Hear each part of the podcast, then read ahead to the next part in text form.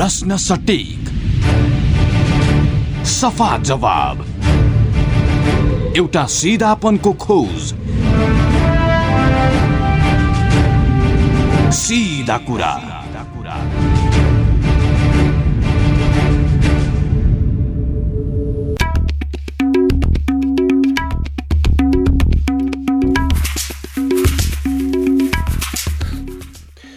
नमस्कार अनि हार्दिक स्वागत छ कार्यक्रम सिधा कुरामा उपस्थित छु खेम्बम।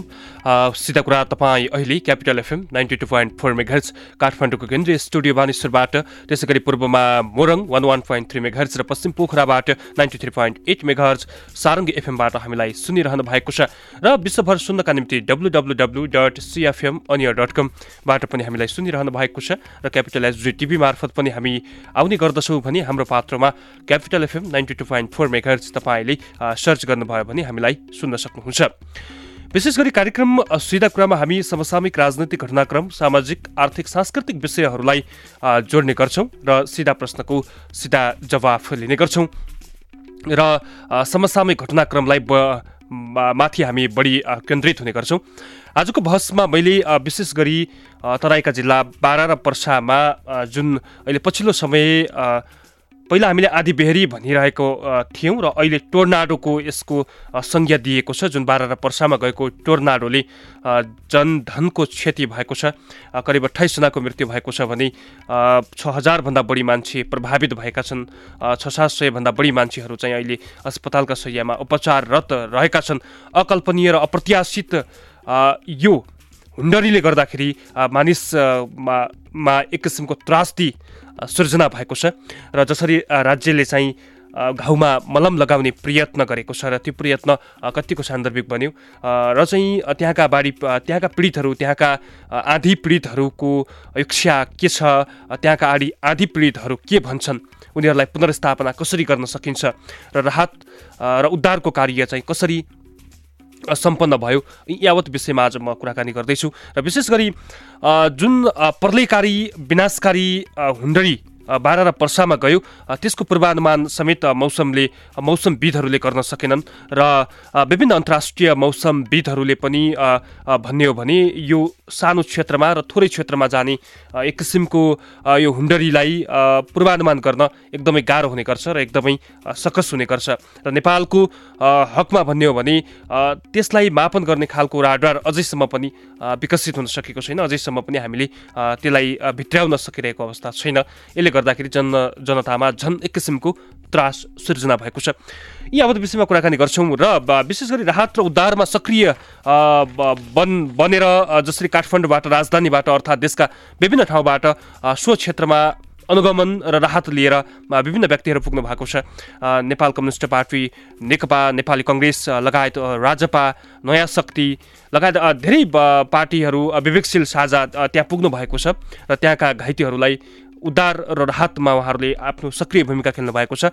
यसै क्रममा विभिन्न पार्टीका भातृ सङ्गठनहरू विद्यार्थी सङ्गठनहरू युवा सङ्घहरू लगायत विभिन्न सङ्गठनहरू पनि त्यहाँ पुगेका छन् र उनीहरूले पनि उद्धार र राहतमा आफ्नो सक्रियता देखाएका छन्। तीमध्येका एकजना व्यक्तित्व मैले आज निम्ति आएको छु भनेर सुब्युका उपाध्यक्ष रश्मि आचार्य। उहाँले सोही क्षेत्रमा पुगेर उद्धार र राहतमा सक्रिय भूमिका खेल्नु भएको छ। र त्यहाँबाट फर्किसकेपछि उहाँले लेखेको नियात्रा र चाहिँ सरकारले दिएको सरकारलाई दिएको सुझाव त्यहाँको व्यवस्थापन कसरी गर्न सकिन्छ राहत आदि पीडितहरूलाई चाहिँ कसरी व्यवस्थित पार्न सकिन्छ भनेर उहाँले लेखेको नियात्रा। यिनै विषयमा आज म छलफल गर्दैछु। रश्मिजी यहाँलाई स्वागत छ कार्यक्रम सिधा कुरामा। हजुर धन्यवाद। बाह्र र पर्सामा करिब एक हप्ते बसाई सुखद नबनाऊ विपमा परेकालाई राहत र उद्धारका निम्ति त्यहाँसम्म पुग्नुभयो। तपाईँ लगायत तपाईँको टोली त्यहाँसम्म पुग्यो। तपाईँले लेखेको नियात्रा समेत पढ्यौँ हामीले। साँच्चै यहाँले भने जस्तै त्यहाँको अवस्था त्यहाँको दुरावस्था नै थियो योभन्दा अगाडि। अघि तपाईँले यो प्रसङ्गमा पनि भनेको कुरा मैले सुने। सम्भवतः नेपालमा पहिलो पटक यस्तो विस्मयकारी हावाहुरी आयो। जस्तै हामीले त्यहाँ गएर देख्दाखेरि देख्यौँ पक्की घरका छतहरू समेत पल्टाइदिएको छ उडाइदिएको छ। घुड्दै गरेका गाडीहरू पल्टाइदिएको छ पोलहरू भाँचेको छ र त्यो त्यो हुरीले हावा हुन्डरीले जेलाई छोयो त्यसलाई ध्वस्त बनाएको छ। भनेपछि तपाईँले अघि नाम पनि दिनुभयो टोर्नाडो यो नेपालमा आएको भनेर। भनेको त्यसले अकल्पनीय क्षति। भनेको हावाहुरीले यस्तो क्षति पनि गर्ला भनेर कल्पना नगरेको खालको क्षति छ। अब क्षतिको कुरा त अब त्यहाँ धेरै घरबार बिन भएका छन्। बस्ने बास छैन खाने घाँस छैन अब सुत्ने कपास छैन। भनेको यस्तो असाध्यै ठुलो पीडा त्यहाँ छ। यद्यपि त्यो पीडालाई कसरी चाहिँ कम गर्न सकिन्छ भनेर विभिन्न खालका सङ्घ संस्थाहरू जस्तो राजनीतिक पार्टी विभिन्न त्यहाँ राहत लिएर पुगेको अवस्था छ। यद्यपि त्यो राहतलाई अलि अझ व्यवस्थित हिसाबले जसरी बाँड्न सकिन्थ्यो मैले त्यहाँ पनि उल्लेख गरेको छु। त्यो अझै पनि त्यो व्यवस्थित वितरण चाहिँ हुन नसकेको देखिन्थ्यो। भनेको जहाँ अलि मान्छेहरूको अलिक धेरै सम्पर्क छ त्यहाँ धेरै राहत पुग्ने जहाँ अलि सजिलो गरी जान सकिन्छ त्यहाँ अलि राहत पुग्ने तर अलि सजिलो गरी जान नसकिने सम्पर्क गर्ने कम मान्छेहरू भएको ठाउँमा चाहिँ राहत कम पुगेको यस्ता अवस्थाहरू पनि पर्याप्त देख्न सकिन्थ्यो जे होस् यो अहिलेको यो विपद जुन आइरहेको यसको अब मैले त्यहाँ पनि लेखेको छु जुन पूर्वानुमान गर्नुपर्छ हामी त त्यसमा फेल खायौँ। अब यो पूर्वानुमान पनि अब अघि तपाईँले भने जस्तै अब त्यो त्यो खालको चाहिँ हुरीको पूर्वानुमान गर्न सक्ने नसक्ने अब विश्वमा अरू चाहिँ विकसित खालका प्रविधिहरू भएका ठाउँहरूमा अब कहीँ कहीँ गरेको पनि देखिन्छ। त्यहाँका स्टडीहरूले त्यो देखाउँछ। हाम्रो पनि यो के हो त भन्ने कुरा स्टडी हुन अझै बाँकी छ। त्यसकारण त्यहाँ पुगिसके पछाडि कस्तो फिल भयो भने हामी एकदम जानै पर्ने त्यो मलमपट्टि लगाउनु पर्ने उही जस्तो तराईमा हुरी चल्दा पहाडले छेक्नुपर्छ भन्ने एउटा गीत छ नि। त्यो गीतको भावना अनुसार खासमा हामीले आम नेपाली सबैले अब त्यहाँ परेको पीडामा मलमपट्टि लगाउनका निम्ति पुग्नुपर्ने अवस्था थियो हामी पुग्यौँ। तपाईँले हेल्प डेस्क नै त्यहाँ सञ्चालित गर्नुभयो। तपाईँहरूले एकीकृत अर्थात् राहत वितरणमा एकद्वार प्रणालीको सिस्टम चाहिँ बसाल्नुभयो तपाईँहरू मिलेर। अब हामीले हामी पुगिसके पछाडि हामीले हामीले लगेको राहत पनि यो व्यवस्थित हिसाबले जाओस् एकै ठाउँमा नपुगोस् भनेर चाहिँ हामीले भरबलियामा हाम्रो केन्द्र स्थापना गऱ्यौँ। हाम्रो दुई सचिवालय केन्द्र केन्द्रीय सचिव अनुराग शिविर अनुराग शिविर क्रान्तिकारीका उहाँहरूको नेतृत्वमा चाहिँ सचिवालय बनाइसके पछाडि कहाँ कहाँ कसरी राहत वितरण गर्न सकिन्छ भनेर त्यहाँको स्थानीय प्रतिनिधिहरूसँग गाउँपालिका अ, का अ, अध्यक्ष वडा अध्यक्षहरूसँग समन्वय गरिकन र स्थानीय जिल्ला प्रशासनसँग समन्वय गरिकन हामीले पनि वितरण गऱ्यौँ। यद्यपि हामी पुगिसके पछाडि त्यहाँको सिडिओ र अरू चाहिँ जन स्थानीय व्यक्तित्वहरूलाई यो राहतलाई एक एकीकृत गरौँ एकद्वार प्रणालीबाट गरौँ भनेर हामीले पनि प्रेसर गरौँ पछि उहाँले बैठक गर्नुभयो पछि अलिकति व्यवस्थित भयो। त्यो त्यस्तो देखिन्थ्यो त्यहाँ। स्मरण गर्नुहोस् न के चाहन्छन् त्यहाँका बासिन्दा के भन्छन्? उनीहरू एकदमै पीडित छन् नचाहेको के अरे नसोचेको अकल्पनीय अप्रत्याशित हुन्डरीले जसरी चाहिँ क्षणभरमै मिनेटमै घरबार विहीन बनायो आफन्तहरू गुमाउनुको पीडा एकातिर थियो। त्यहाँको आवाज चाहिँ के थियो? आचार्यजी अलिकति प्रश्न पार्नुहोस् न। अब मूलत मूलत त्यहाँको व्यक्तित्वहरूको व्यक्तिहरूको पिँढी पीडामा रहेकाहरूको मूल कुरा त के हुन्छ भने त्यहाँको घाउमा छिटो मलमपट्टि लागोस् भन्ने मूल कुरा नै हुन्छ। भनेको बस्ने ओत छैन। के अरे बर्खा सुरु हुन लागिसक्यो बस्ने बास छैन। अब त्यसलाई अहिले अहिले भर्खर सेना अब पुलिस इभन स्वयंसेवकको रूपमा हामीले समेत सरसफाइमा खटेर त्यहाँ टहराहरू त बनेको छ त्यो अस्थायी टहराहरू बनेको छ। अब छिटोभन्दा छिटो हामीले त्यो अस्थायी टहरालाई थायी बसोबासको रूपमा रूपान्तरण गर्नुपर्छ। किनभने बर्खाको पानी त्यो अस्थायी टहराहरूले झेल्न सक्दैन। अर्को त्यहाँ खानेकुराको चाहिँ अभाव छ भन्न खोजेको। केही राहत सामग्री त पुगेको छ। चामल पुगेको छ दाल पुगेको छ ती पर्याप्त पनि पुगेका छन्। तर पकाएर खानेकुरा चाहिँ भाँडाकुँडाहरूको अभाव छैन। हामीलाई पनि त्यो त्यो अनुमान भएन नत्र हामीले पनि त्यसरी लिएर जान्थ्यौँ। हामी अहिले काठमाडौँ फर्किसके पछाडि देशभरका अरू साथीहरूलाई पनि थप भनेका छौँ। अलिकति भाँडाहरू कलेक्सन गर्नुहोस् पकाउने साधनहरूको चाहिँ जो गरौँ र फेरि त्यसपछि पठाउन सकिने मेकानिजमबाट पठाउँ। मैले जोड्न खोजेको कुरा के हो भने अब त्यो बिचमा सामूहिक मेस त चल्यो तर अस्ति फेरि आगो हावाहरूले सामूहिक मेस बन्द गर्नुपर्ने अवस्थामा पुग्यो र सामूहिक मेस बन्द हुँदाखेरि खानेकुराको चाहिँ असाध्यै ठुलो अभाव छ। अर्को हामीले देखेको पाटो के छ भने भर्खर एस एसईको परीक्षा जुन प्रदेश नम्बर दुईमा चलिरहेको थियो त्यो रोकिएको पनि थियो त्यो रोकिएको परीक्षा बाइस गतेबाट थियो। त्यहाँका हुरी प्रभावित क्षेत्रका विद्यार्थीहरूसँग पढ्ने किताब छैन। त्यहाँ बिजुली छैन भनेको चाहिँ उज्यालो छैन कापी छैन केही पनि छैन भनेको यस्तो पीडामा हुनुहुन्थ्यो। हामीले कति सकिन्छ हामीले त्यो त सहयोग गऱ्यौँ भनेको त्यस्तै गरी बालबालिकाहरूको निम्ति पढ्ने स्कुल छैन पढ्ने किताबहरू छैनन् लगाउने कपडाहरू छैनन् त्यसकारण भनेको यस्ता यस्ता खालका भनेको मानव जीवनका लागि विद्यार्थीका जीवनका लागि जिउनका लागि खानका लागि चाहिने निडेड कुराहरू राहतको पनि अहिले अभाव देखिन्छ त्यसलाई अलिक व्यवस्थित हिसाबले हामीले चाहिँ परिपूर्ति गर्नुपर्ने सुत्केरीहरूलाई पनि समेत निकै गाह्रो अवस्था थियो भन्ने चाहिँ सुनियो विभिन्न मिडिया मार्फत। सुत्केरी महिलाहरूलाई अझै गाह्रो थियो त्यहाँको अवस्था भन्ने सुनियो। हो भनेको त्यही खानेकुरा जुन अब चाउचाउ मात्रै खाएर बसेको दृश्यहरू देखिन्थ्यो। हामी पनि त्यहाँ पालमुनि गएर त्यो टेन्टुनी गएर हेर्दाखेरि सानो बच्चा छ एक डेढ महिनाको। आमाले खाइरहेको के देखिन्थ्यो भने चाउचाउ खाइरहेको त्यस्ता खालको देखिन्थ्यो। मैले यहाँ जोड्न खोजेको कुरा के- छ भने हामीले अब यस्तो विपदको बेलामा एउटा सिस्टमबाट त्यहाँ राहत पुग्ने खालको चाहिँ एउटा मेकानिजम बनाउन जरुरी छ। हामीले त पटक पटक बेहोऱ्यौँ यस्तो। नेपालमा त एउटा विपद आउँछ त्यसको पीडा खप्दै खप्दै खप्दै बिस्तारै खाटो बस्ने अवस्थामा अ, पुगेका बेला फेरि अर्को विपदको सामना गर्नुपर्छ। त्यस कारणले यस्ता निरन्तर आइरहने यस्ता महाविपत्तिहरूको सामना गर्नका लागि हामीले एउटा स्थायी संरचना मैले त्यो मेरो आर्टिकलमा पनि लेखेको छु। अब विपद आइसक्यो विपद आइसके पछाडि बैठक बसेर अनि परिचालन हुने त्यस्तो खालको विपद संरचना हाम्रा निम्ति चाहिएको होइन। भनेको पहिला नै अलरेडी नै। तपाईँले भने जस्तो विपद बाजा बजाएर आउँदैन ध्रुव सत्य कुरा। पनि हो यसलाई हामीले सबैले अङ्गीकार गरेका छौँ। तर विपदबाट। बस्न गरिने पूर्व तयारी कतिको देखियो त्यहाँको जिल्लामा? तपाईँ त हो। अलिकति लामो समय पनि बस्नुभयो त्यहाँ मात्रै होइन। हामीले नेपालको समग्र कन्टेस्टको कुरा गर्दाखेरि यो त बाह्रको घटना हाम्रा निम्ति लेसन हो भयङ्कर ठुलो लेसन हो। बहत्तरको चाहिँ महाभूकम्प पनि हाम्रा निम्ति लेसन थियो हामीले धेरै सिकेको चाहिँ पाइएन। अब हामीले के सिक्नबाट कन्डिसन गर्नु हुँदैन भने हामीले पहिलो कुरा जोखिम हाम्रा महाविपत्तिका प्रकारहरूमध्ये चालिसवटा प्रकारहरू छन्। नेपालमा पनि ती साना ठुला गरी चाहिँ अब विभिन्न प्रकारका महाविपत्तिको हामीले सामना गरिराख्नु परेको छ। यो कसरी आउँछ र यसलाई कसरी रोक्न सकिन्छ भन्ने जोखिम न्यूनीकरणका पाटाहरूमा हामीले ध्यान दिनुपर्ने। जस्तो संरचना बनाउने कुरामा ध्यान दिनुपर्ने छ। त्यस्तै गरी अगाडि चाहिँ का अरू धेरै पाटाहरू हुन्छन् नि। ती पाटाहरूमा ध्यान दिनुपर्ने छ र तत्काल तत्काल उद्धारमा जानका निम्ति प्रत्येक गाउँपालिका स्तरमा पनि न्यूनतम सयजनाको भएर मैले त्यहाँ मेरो आर्टिकलमा उल्लेख गरेको छु। एक सयजनाको जोखिम न्यूनीकरण तथा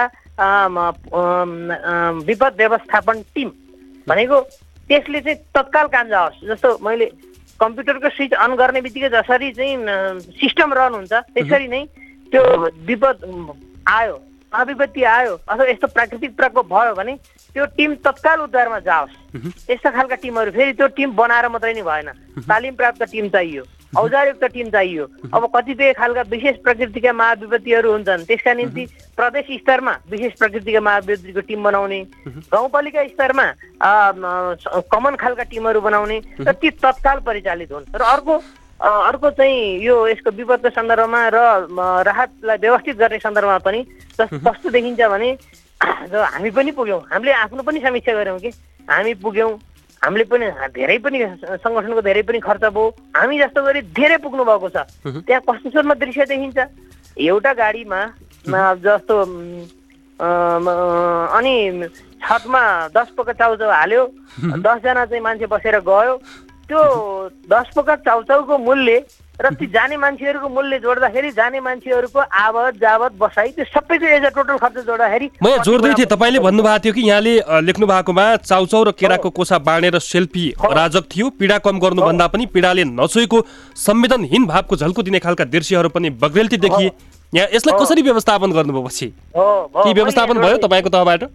होइन हामीले त व्यवस्थित हिसाबले वितरण गऱ्यौँ। हामी जस्तो पुरेनिया भन्ने बस्तीमा जाँदा अनि अर्को त्यो चैनपुर भन्ने बस्तीमा जाँदा बाटोमा कस्तो दृश्य देखिन्थ्यो भने अब एउटा स्कर्पियो गाडीको भित्र स्वयंसेवकले टी सर्ट लगाएका दस बाह्रजना बस्नु भएको छ एकजना चाहिँ माथि चाउ छतमा हुनुहुन्छ माथिबाट चाउचाउको प्याकेट थाल्दै हुनुहुन्थ्यो। र सडक सडकमा रहेको चाहिँ पेटीमा त्यहाँ चाहिँ त्यो ना नाली थियो। त्यो चाउचाउ लिन खोज्दाखेरि बच्चाहरू नालीमा परेका थिए। भनेको यस्ता खालका दृश्यहरू पनि हामीले चाहिँ देख्नु पर्यो। भनेको मैले जोड्न खोजेको कुरा कहाँनिर हो भने यस्तो राहत वितरणलाई व्यवस्थित गर्नका लागि अ, राहत जुन सामग्री लिएर गइन्छ त्यो सामग्रीलाई स्थानीय प्रशासनसँग कोअर्डिनेसन गरेर वितरण गर्ने एक। अर्को यो जुन मैले अघि पनि जोड्दै थिएँ राहतको नाममा संवेदनहीन भाव झल्किने खालका क्रियाकलाप त्यो उसमा स्पोर्टमा गर्न पाइएन यहाँको भ्यू। पाइएन। एक त्यसलाई नियन्त्रण गर्न पर्यो। दोस्रो मैले जोड्न खोजेको कुरा कहाँनिर छ भने अहिले राहतको नाममा जति खर्च भएको छ नि विभिन्न सङ्घ संस्थाहरूका ती सबै रकमलाई जाँदा आउँदा बस्दाका सबै रकमलाई एक ठाउँमा उम्, चाहिँ कोषमा हाल्ने हो भने सम्भवतः त्यहाँको पुनर्निर्माणको आधा रकम यी विभिन्न सङ्घ संस्था र विभिन्न व्यक्तिहरू जाँदाखेरि खर्च भएको छ नि त्यति रकम जम्मा हुन्छ।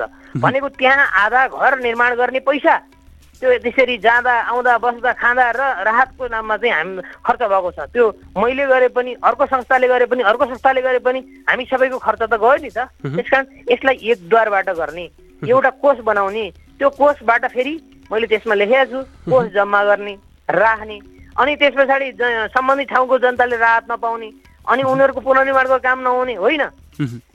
त्यहाँ चौबिस घन्टाभित्र खानेकुराको व्यवस्थापन गर्ने मेकानिजम बनाउने।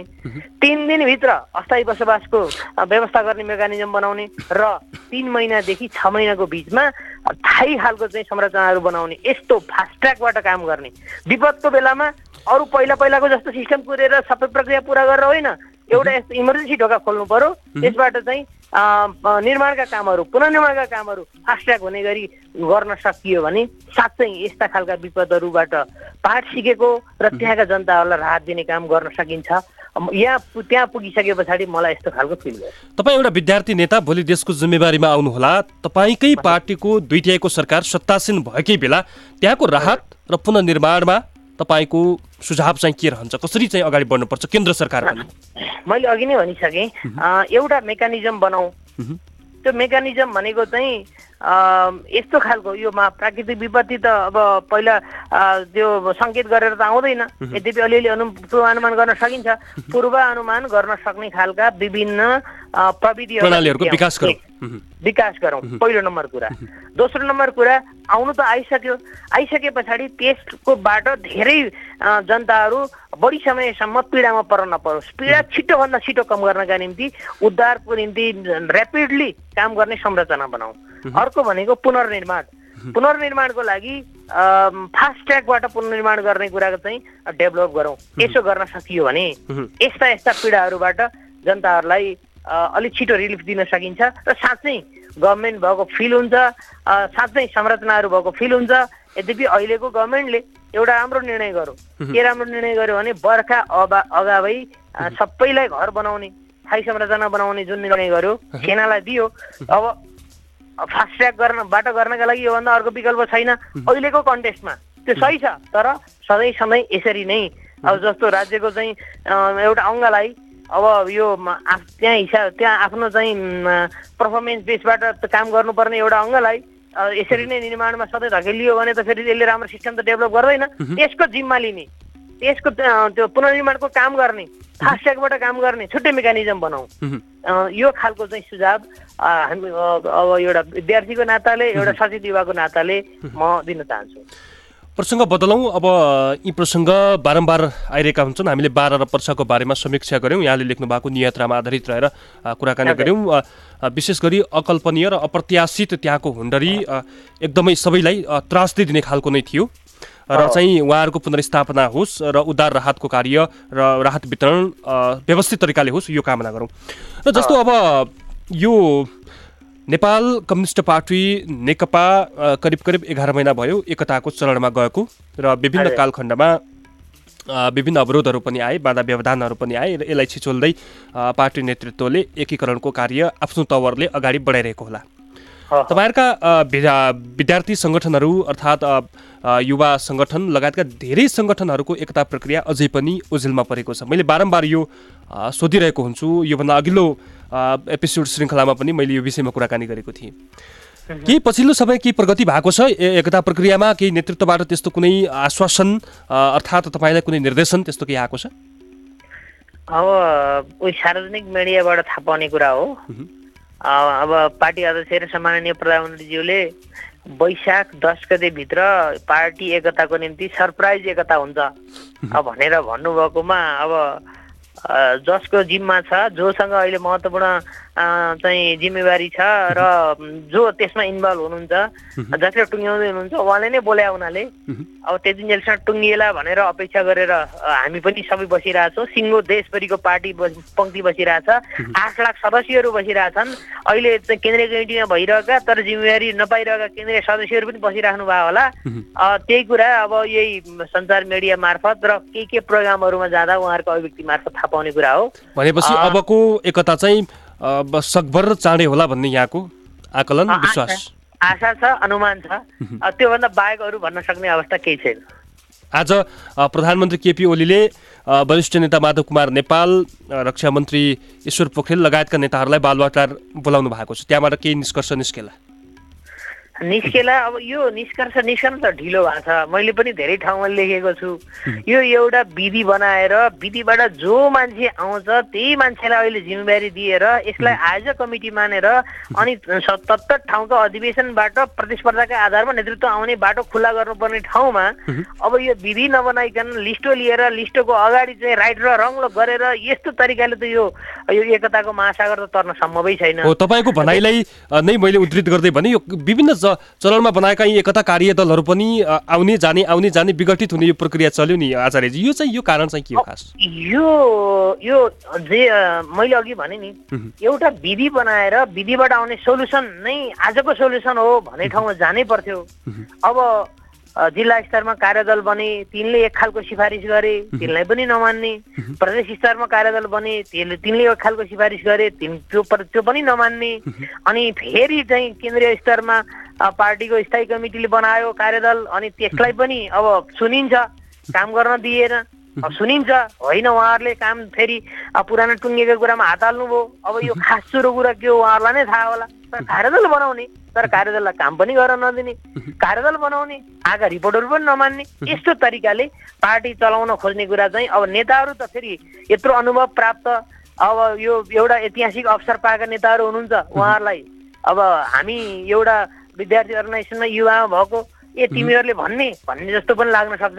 तर अहिले हामीले जो सङ्गठनको सन्दर्भमा अब पुर्याउन नसकेको ध्यान के हो भने विधि बनाएर विधिबाट आउने सोल्युसनलाई मान्ने कुरामा चाहिँ हामीले ध्यान जुन पुर्याउन सकेनौँ त्यो नै गम्भीर भुल हो होइन? अब यसमा चाहिँ कि त हामीले विधि बनाउनै जानेनौँ? बनाइसकेपछि त्यहाँबाट आएको परिणामलाई हामीले। स्वीकार्नुपर्छ। होइन विधि छ नि। अब हाम्रो त सङ्गठन सञ्चालनको पद्धति भनेर लेनवादी सङ्गठन पद्धति भन्छ। हाम्रा विभिन्न खालका चाहिँ मापदण्डहरू बनिसके पछाडि त्यो मापदण्डलाई लागू गर्ने भन्ने कुरा हाम्रो विगतदेखिको प्र्याक्टिस हो। अझ नेकपा एमाले भित्रको कुरा गर्नुहुन्छ भने त एउटा चाहिँ साङ्गठनिक संरचना बलियो साङ्गठनिक संरचना थियो। मान्छेले चाहिँ विधिबाट आउँदाखेरि म आउँदा नि तयार र नआउँदा न नभन्दा पनि तयार भनेर स्वीकार्न सक्ने एउटा मात्रै सूत्र भनेको विधि हो। अब अहिले त कस्तो भयो? देशभरिका चाहिँ गाउँ नगर जिल्ला प्रदेश यी ठाउँहरूमा केन्द्र त्यहाँ अधिवेशनहरू मार्फत विचार निर्माण हुन्थे। विचार मात्रै होइन त्यहाँ कमिटी पनि निर्माण हुन्थे। लोकतान्त्रिक परि तरिकाबाट कमिटी बन्थे। ती सबै कुरा हुँदा हुँदा सबै केन्द्रीकरण हुँदा हुँदा हुँदा हुँदा दुई पार्टीका दुईटा अध्यक्षको ठाउँमा आइपुग्यो हेर्नुहोस् हिजो तलका हरेक कमिटीले गर्ने फैसला अब आज दुईजनाले गरेर। दुईजनामा केन्द्रीकरण भयो हेर्नुहोस् त्यसकारण हिजो कार्यकर्ताको परिचय थियो। आज त अब घुमाउरो पाराले नेताहरूको परिचय हुने ठाउँ पुगिसक्यो हेर्नुहोस् हिजो कार्यकर्ताले गर्ने फैसला आम जनताले चाहिँ के अरे आम पार्टीले एक्सेप्ट गर्थ्यो। अब अब अहिले अब दुईटा नेतृत्व बसेर गर्ने फैसला कस्तो आउला? उहाँहरू पनि अग्नि परीक्षा जस्तोमा देखिनुहुन्छ भनेको हिजोको र आजकोमा चाहिँ कुन कुरा ठिक होला भन्ने खालको यस्तो पर पर्ने ठाउँमा परिस्थिति पुगेको छ। यद्यपि नेताहरूले विवेकपूर्ण हिसाबले अहिलेको आवश्यकतालाई सम्बोधन गरेर ढिलै भए पनि उत्कृष्ट नतिजा दिनुहुन्छ भन्ने अपेक्षामा चाहिँ हामी छौँ। अन्तिम अन्तिमतिर छौँ आचार्यजी हामी। अन्तमा विद्यार्थी सङ्गठनको एकताको विषयलाई पनि मैले थोरै कोट्याएँ।